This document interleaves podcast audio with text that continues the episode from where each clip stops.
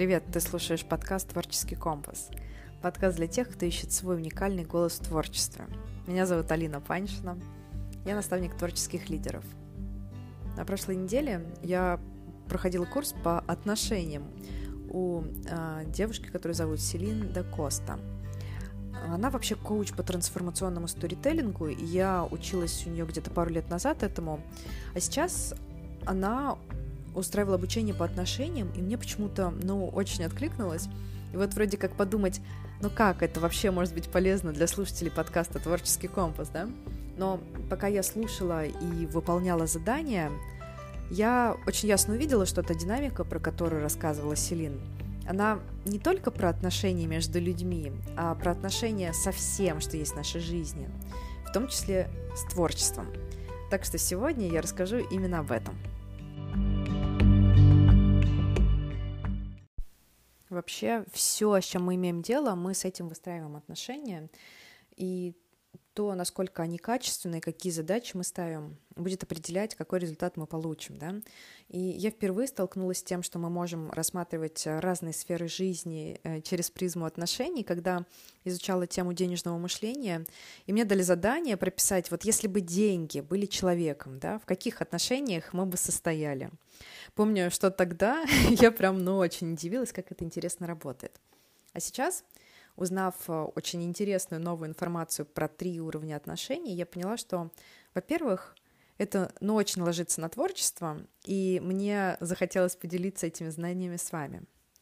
Потому что уровень отношений с творчеством, на котором ты находишься, будет определять то, каким будет твой творческий путь. Будет ли он успешным, получится ли у тебя реализовать свой потенциал, или ты так и останешься с чувством непризнанного гения. Чтобы реализоваться творчески, нужно, во-первых, осознать, на каком уровне отношений с творчеством ты сейчас находишься, и понять, как трансформировать себя, чтобы соответствовать новому уровню, где твое творчество приносит тебе удовольствие, доход и имеет признание. Ведь где-то в душе мы ведь все этого хотим, верно же?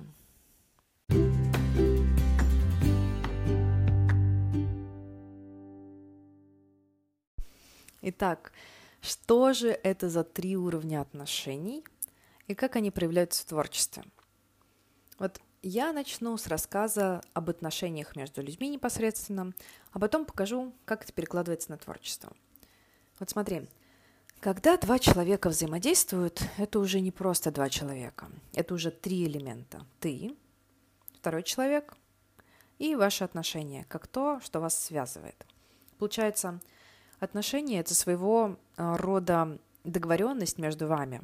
И договоренность это может быть осознанной, где ты прям сделал выбор быть в таких отношениях, или неосознанной, то есть работающей по умолчанию.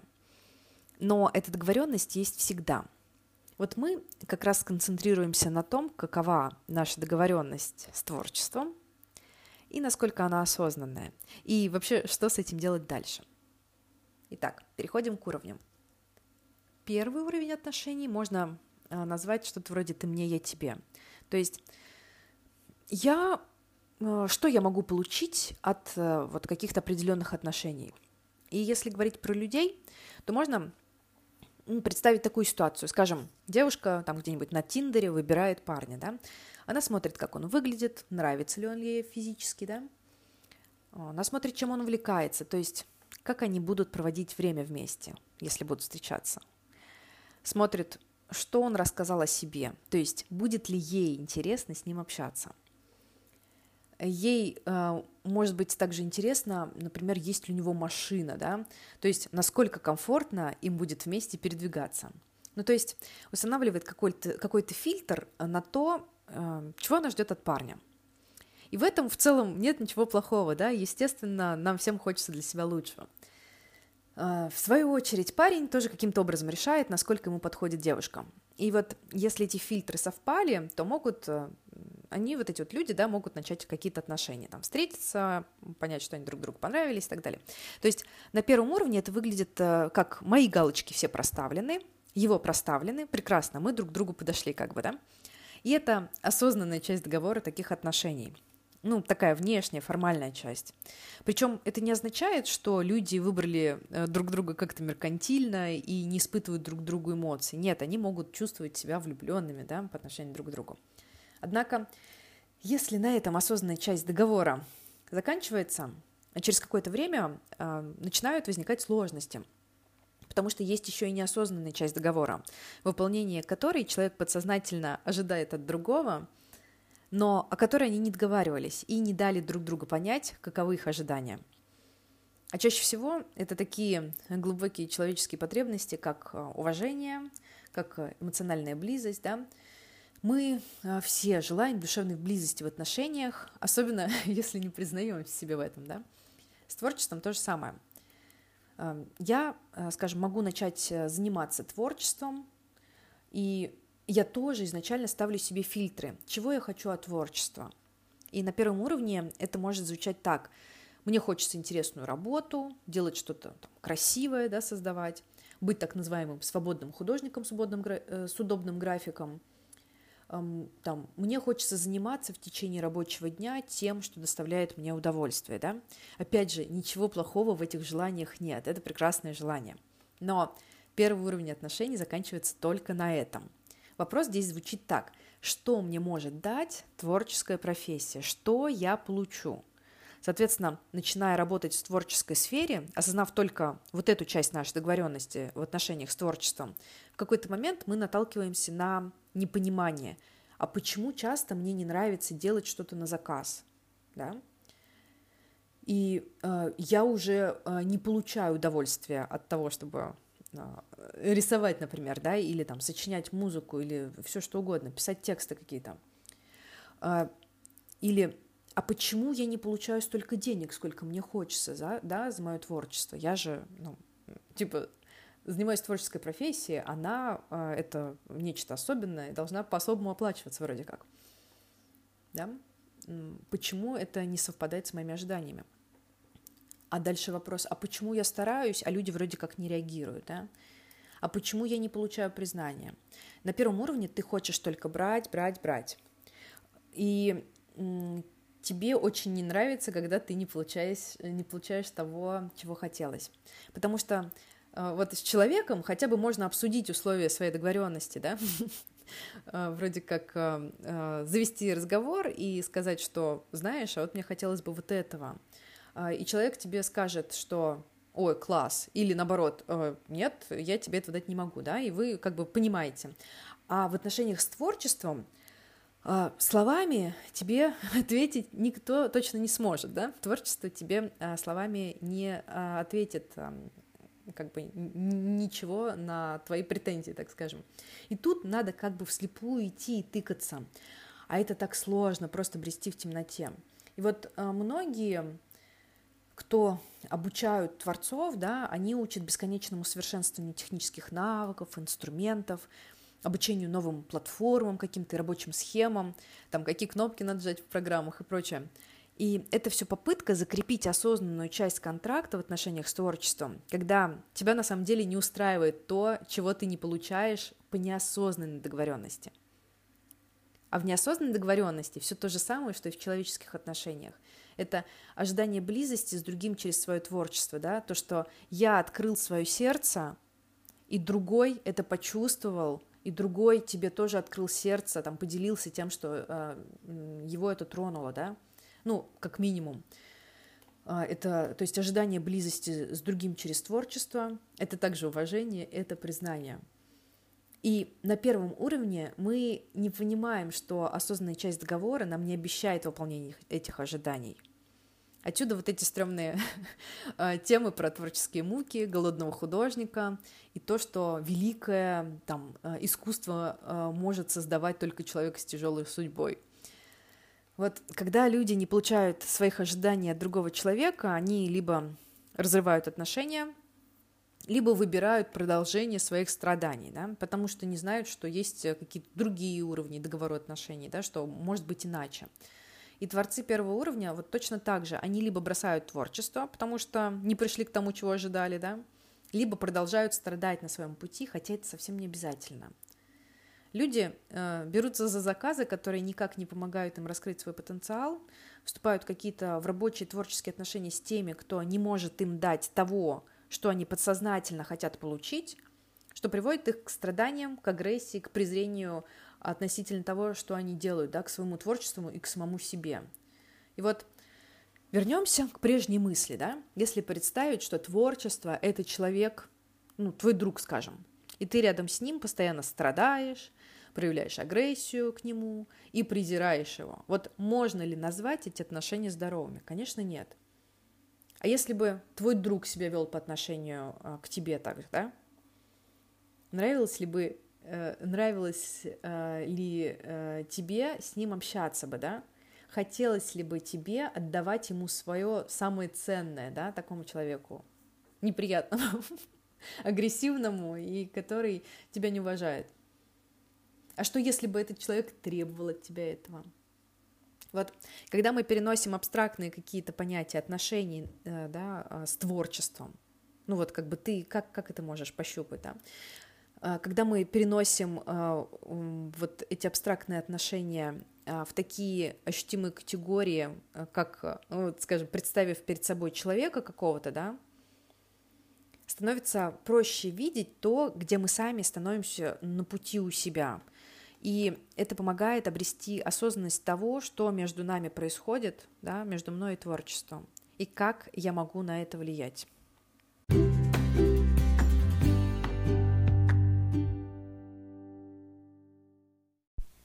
Второй уровень отношений можно назвать осознанным, да?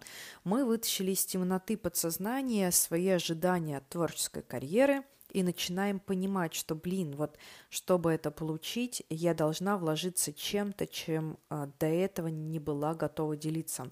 И да, в обычных человеческих отношениях точно так же. То есть, что я могу дать другому для того, чтобы каждый из нас чувствовал себя комфортно в этих отношениях, да? Чем я могу поделиться, помимо того, что я хочу получить, здесь уже получается образуется некое «мы». Так вот, здесь, наверное, будет удобнее всего приводить примеры на работе с заказчиками твоих творческих проектов. Например, один подход, да, найти заказ или принять его, да, когда кто-то обратился к тебе. Заказ, который ты технически можешь выполнить и понимаешь, сколько это может стоить, и делаешь только это, да. Неважно, какой заказчик, разделяешь ли ты его ценности и взгляды, ты просто являешься руками для исполнения заказа и получаешь за него деньги. Это вариант отношений со своими творческими проектами, предыдущего первого уровня, да, здесь твоя внутренняя потребность в близости через творчество не удовлетворяется, ты делаешь то, что тебе не сильно важно, для того, кому не очень важно, сделаешь ли это ты или кто-то другой. И вообще, вот это моя любимая тема вообще, делать то, что важно, для того, кому это важно. Я эту фразу позаимствовала у Сета Година, маркетолога, который топит за доверительный маркетинг, да, который я очень разделяю, да, нетрадиционный маркетинг. И я вот эту фразу «делать то, что важно, для того, кому важно» очень люблю. Она, кстати, очень хорошо подходит для отношений к творческим проектам второго уровня, да, когда ты работаешь с проектами, которые разделяют твои ценности и которым ты можешь дать нечто особенное. Вот что значит нечто особенное. Это звучит очень абстрактно, да? Надо понимать, что на этом уровне мы, как творцы, уже осознанно подходим к тому, каковы наши потребности и каковы наши ценности, которыми мы можем поделиться, да, с другими через творчество. Что во мне есть такого, чего нету в другом человеке, да, через призму своего опыта, через призму своей личности ты смотришь, и что особенного я могу дать. К этому моменту творец понимает про себя, какой он, в чем его уникальность, что особенного он может предложить другому. И очень простой пример. Скажем, если у творца лучше всего получается создавать нечто восхитительно в ярком экспрессивном стиле, а к нему обращаются за тем, да, чтобы он создал что-то в сдержанном минимализме. Ну, по сути, он, конечно, может взяться за такой заказ, но он не сможет быть максимально полезен заказчику, как кто-то другой, да, кто обожает минимализм, для кого это просто самое крутое. Или если я, например, совсем не понимаю или там, не разделяю какой-то темы, я буду менее полезна в проекте, который заставляет мою душу, да, гореть, да. Такой проект, какая-то тема, где я как рыба в воде, где у меня глаза горят так, что я готова с головой окунуться в процесс, а не делать настолько, насколько мне заплатят, и не усилием больше, да. Мы можем быть максимально полезны и дать другому больше всего ценности там, где лежит наша собственная страсть, потому что нам не придется себя уговаривать, и нам не придется себя втискивать в какие-то рамки, да. И тут всем хорошо, и мне, и тому человеку, который ко мне обратился, да, потому что я могу ему дать то, что ему нужно. То есть мне надо сначала понять, какая я, выпустить своего творца на свободу из рамок правил и ожиданий других. И тогда я смогу нацеленно искать людей, которые станут для меня вот этим perfect match, да, самым лучшим вариантом. А я стану таким же вариантом для них. На самом деле, вот перейти от первого уровня на второй может быть страшновато, да, ну потому что как бы здесь нужно, наверное, прожить эти моменты, потому что иногда, особенно в начале, когда ты в начале своего пути, тебе бывает страшно отказываться от каких-то заказов, а если не будет заказа другого, да, ну, как деньги-то как-то надо зарабатывать, вот, и это может быть страшновато, если ты привык действовать по принципу «ты мне, я тебе», да, то есть у меня заказчик пришел, ну, как бы вот, ну, надо сделать, да, зато денежку получу, как бы. И почему страшно? Потому что на втором уровне ты отдаешь всего себя, свою энергию, да, свою какую-то креативность, предлагаешь какие-то, возможно, нестандартные варианты, ты вкладываешь всю свою душу, и внутри очень страшно, когда ты делишься всем этим, а другому может оказаться это ненужным. Потому что ты слишком долго провел в отношениях с творчеством первого уровня, этот страх, он как бы тебя сжимает и не позволяет тебе быть уязвимым, не позволяет раскрыть свои сильные стороны и выложиться на всё. А вдруг это будет все обесценено, да? Все, как я вложился, как я постарался, и это однозначно было бы очень больно, если так произошло бы, да? Когда человек просто, когда ты просто в проект вложил всю свою, как бы, все свои сильные стороны, да, а человек такой, ну да, классно, но это вообще не то, что я хочу вообще другое, и для творца, ну, конечно, можно отгородиться и сказать, что ничего личного, но все равно, когда ты вкладываешь душу, когда ты становишься уязвимым, да, когда ты показываешь все, как бы всю свою красоту, а другой тебе говорит, это какая-то фигня. Это, ну, это больно, да. И, возможно, ты испытывала это, да, если ты старался дать нечто ценное тому, кому это не нужно. Не только в творческом плане, а в человеческом тоже, да.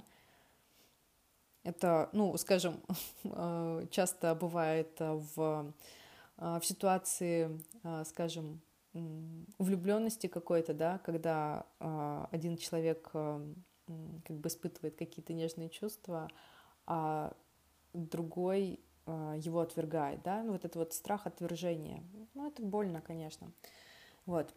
Но чтобы перейти на новый уровень творческих отношений, нужно вот этот страх преодолеть, ну, да, постараться, страх, он как бы никуда не девается, но это игры нашего разума на самом деле, да. Нужно отказаться от той схемы, по которой ты работал раньше, выбрать новый подход. Для него нужно заглянуть в себя, провести ревизию своих ценностей, позаботиться о своем личном бренде, который может привлекать заказчиков нового уровня, которые будут разделять эти ценности с тобой, да, ведь потому что личный бренд – это когда ты однозначно заявляешь, я вот про это и не про это, и люди, которые как бы на тебя смотрят, они понимают, а, да, вот там Алина, она вот такая, она как бы, скажем, да, вот, да, я рисую что-то яркое и такое экспрессивное, и для меня минимализм — это какая-то мука, да, и человек посмотрит на меня и поймет, что, блин, Алина не про минимализм, вряд ли к ней можно с этим обращаться, да, личный бренд — это про это, когда ты однозначно заявляешь об этом. Так вот, и получится, что ты таким образом, заявляя о том, про что ты привлекаешь людей, которые будут разделять вот то, про что ты. А те, кто не будут разделять, они такие, а, да, это не мой как бы человек. Ну, не то чтобы, может быть, человек, а просто это не тот, к кому я бы обратился с вот таким своим заказом. Вот. И это хорошо. И вот когда появляются вокруг люди, которые разделяют вот эти свои ценности, взгляды, да, они с радостью, чаще всего с радостью примут твое предложение и творческое видение, потому что они будут видеть, что ты готов сделать для них то, что другой не сможет, да, если ты это покажешь. И для перехода на этот уровень нужен своеобразный такой прыжок веры, что такие заказчики есть, что они могут оценить тебя по достоинству, да? Но вот этот прыжок веры, это может быть страшно, но это однозначно окупается. Но это еще не конец, есть еще более масштабный и прекрасный уровень.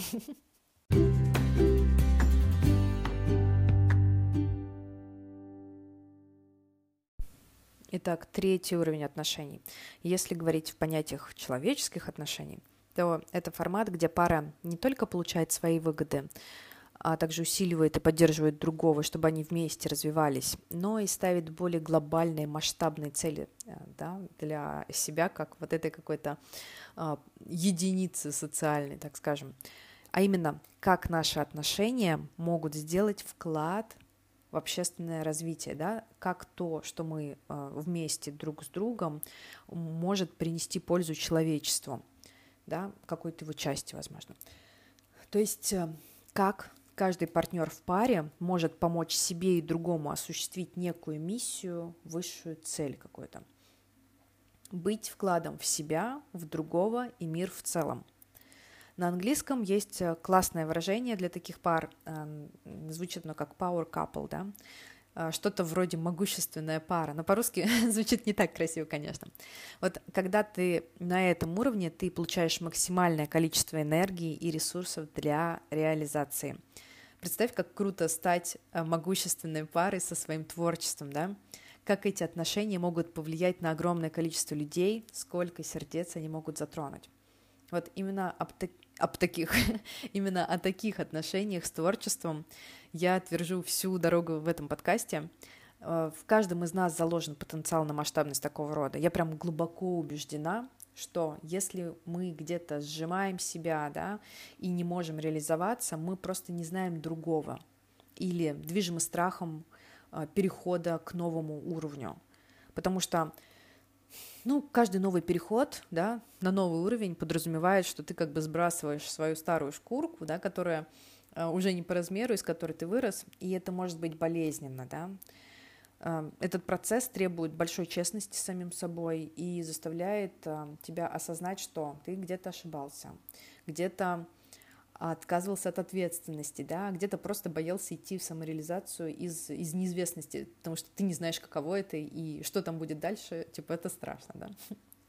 Здесь ты на этом уровне, да, смотришь на творчество как на эффективный инструмент влияния, который помогает тебе затрагивать душу людей, чтобы они меняли что-то в своей жизни, чтобы обретали смелость, отбрасывая страхи, шли туда, где они и сами могут прочувствовать и реализовать свою масштабность, да?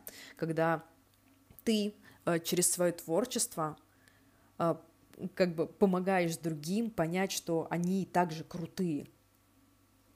И на этом уровне есть понимание, что все мы часть единого чего-то, и реализация своей миссии, да, моей собственной миссии означает, что кто-то сможет также реализовать свою, и все от этого только выиграют. Всем от этого станет лучше. Это отношения, которые запускают волны трансформаций, да. Как я уже сказала, каждый из нас способен на это, и наша душа об этом знает. И именно поэтому, находясь в отношениях первого или второго уровня, мы можем испытывать дискомфорт, что нам чего-то не хватает, чтобы быть счастливыми. Потому что так и есть, да, потому что глубоко внутри мы знаем, на что мы способны. Даже если мы можем не верить, даже если мы можем слушать свой внутренний голос и считать, что мы там ничего не можем достичь, наша душа, да, она знает, на что она способна, что она может масштабироваться до такого уровня.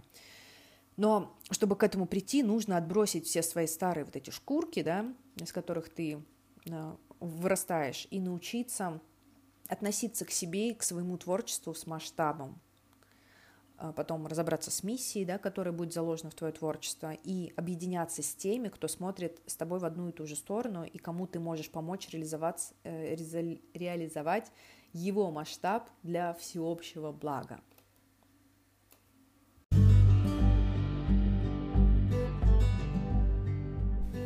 У меня, конечно же, как обычно, есть небольшое задание, и заключается оно в том, чтобы, первое, честно признаться себе, на каком уровне отношений с творчеством ты сейчас находишься, да, не где хотелось бы тебе находиться, а вот прямо сейчас, где ты сейчас находишься. И также честно поразмышлять, что останавливает тебя от перехода на новый уровень.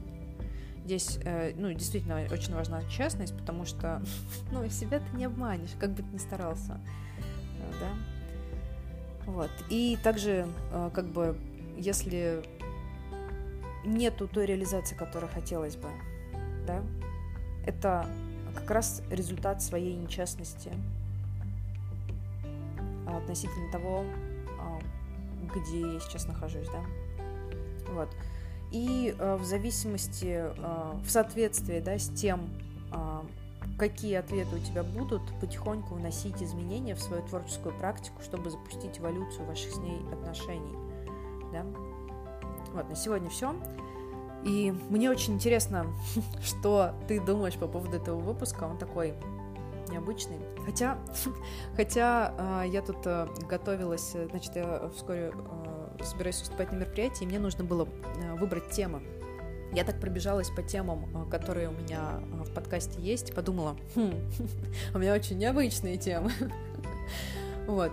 Но в любом случае, мне очень интересно мысли услышать, да, какие мысли появились во время прослушивания. Я всегда готова обсудить, готова поговорить, и в общем, всегда очень рада, если есть какие-то комментарии относительно выпусков. Вот. Ну все, на сегодня все. До следующей недели. Пока-пока.